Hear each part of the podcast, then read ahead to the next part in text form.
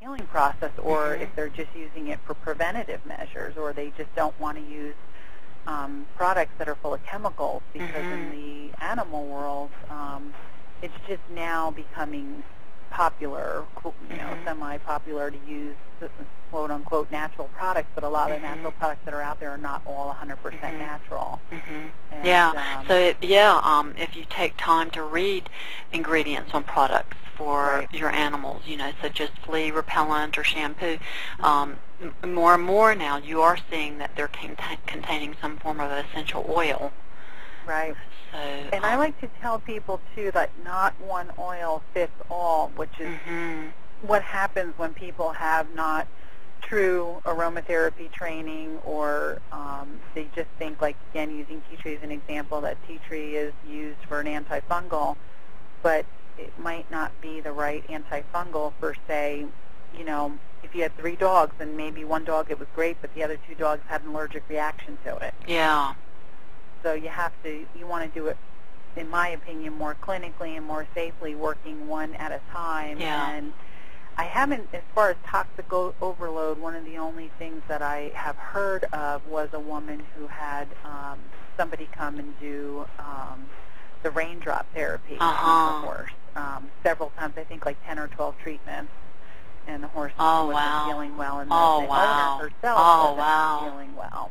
Um, So Yeah. they both were semi-toxic, and Yeah. so and and some of that is from um, second person too. So I haven't gotten to speak to the person Right. directly, but that's just a common sense um, thing where whether it's that technique or another technique, you just don't want to overload to using too many oils, you know, all at once yeah. because animals are extremely sensitive with their sense of smell, but their skin is also very sensitive Yeah. too. And then they lick a lot. So yes. They're going to right away go smell it, put their nose right in it. So it's going to Yeah. go right on their nostril area, and then they're going to be tasting. Yeah, it. they're So- very in touch with their their Right. senses. You know, they're more, you know, so very it's sensuous. important to- yeah. It's important to honor and respect them, and when you're working with them, and just go slowly. Mhm. And um, over time, if you have you know positive results, they really enjoy it, and they actually will acknowledge you as like, oh wow, here's that lady with the oil. yes, or- it can actually be a bonding part of a bonding Right. experience. Right, yeah, they will absolutely. associate with you. Yeah. So, uh, what essential oils have you used? Essential oils to help soothe your dogs and horses, because they, you know, I know dogs and horses. They can, they can get anxious. They can get Mhm. depressed.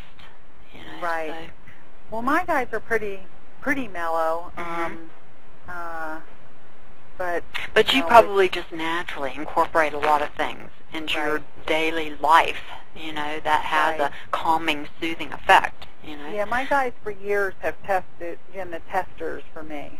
Yeah. I say that my horses have the final nay instead instead of the final say on uh-huh. products.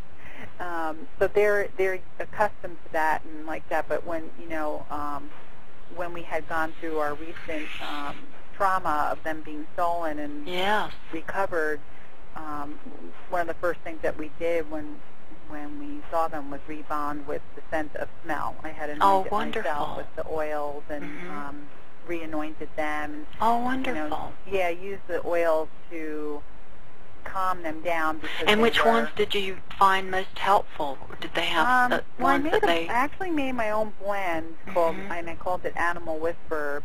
Um, I used it to get through the whole trauma to be focused on Mm-hmm. um, working with doing Mhm. Mm-hmm. all kinds of things from animal con- intuitive communication to being focused and you know for my own self with anxiety and um, Mhm. fearfulness and all all the apprehension and everything that went along with that Mhm. and uh the Yeah, it was a two- very traumatic. I remember that period, you going Yeah. through all that. yeah because they're my children you know my horses are like 25 years old and I've had Yeah. them you know for a long long time and they had never been separated so that was Yeah. another issue with working with the smell and the sense of smell with the oils and then with the box flowers So that was very helpful for the Right. healing that to bring them back together with their, Yeah. their own selves too. So what oils did, were, did you find most helpful? the most well, the most helpful what I put in the blend too, and what seemed to be the most helpful was uh, frankincense, Mm-hmm. uh, neroli, Uh-huh. and lavender. Oh, wonderful. And um, a lot of those, because of their use with, you know, intuitive work and um, opening up communication, lines of communication, and neroli is really good for anxiety. Mm-hmm. um, also the fact that neroli is one of my favorite oils, so it was one that I usually often would have on me, so my animals would Yeah. associate that Yeah. with me. So that Yeah. was another thing was re-bond, rebonding with the association through smell, Yes.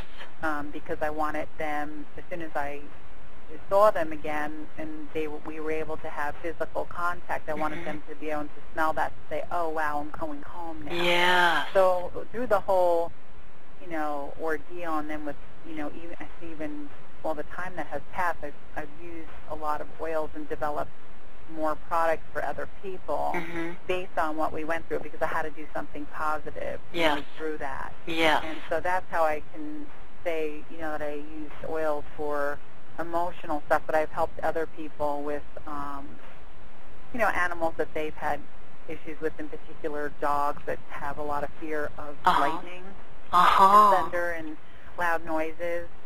And um, So that's a those, great do you way. think those same oils or other those oils? same oils, lavender in general, I like to teach people um, the real, you know, especially if it's somebody who is not really, quote, wanting to be an aromatherapist, but they're just wanting to know for their own self.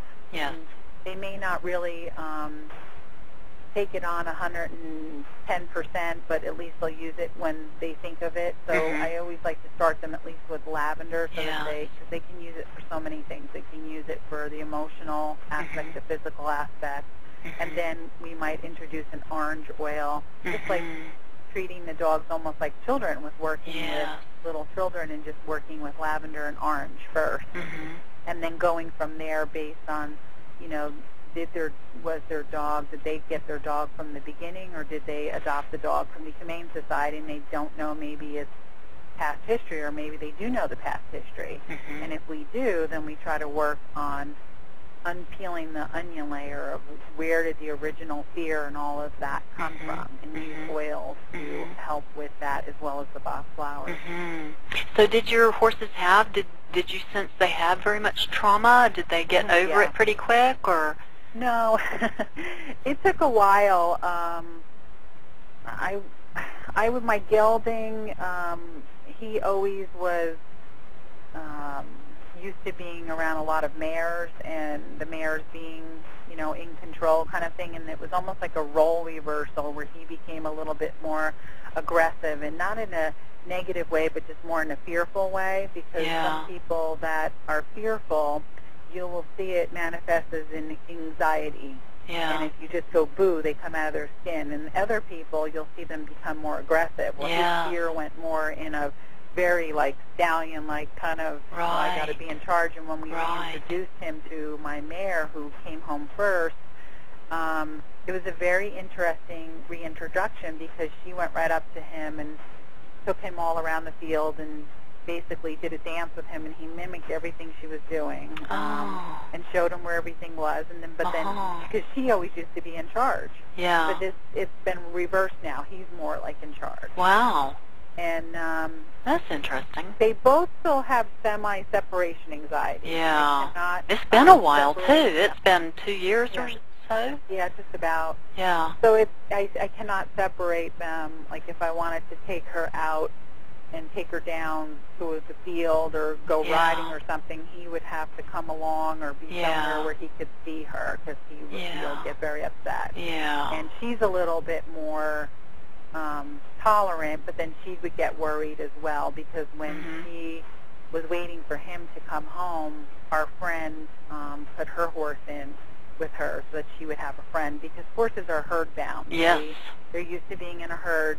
And dogs too, like a lot of people Yeah, they're only have pack one animals. Dog, they don't realize dogs really like to have a companion, whether Mhm. it be a person all the time or whether it be, you know, another dog friend. So Oh yeah. that's really, but otherwise, I think everything else is pretty um, calmed down. My my mare seemed to have developed some hormonal imbalances, which she Hmm. didn't have. Mhm. And You so I think it was thought from that the stress? interesting. I don't. We don't really know. It because that would probably affect the adrenals definitely. Mhm, That yeah. you know,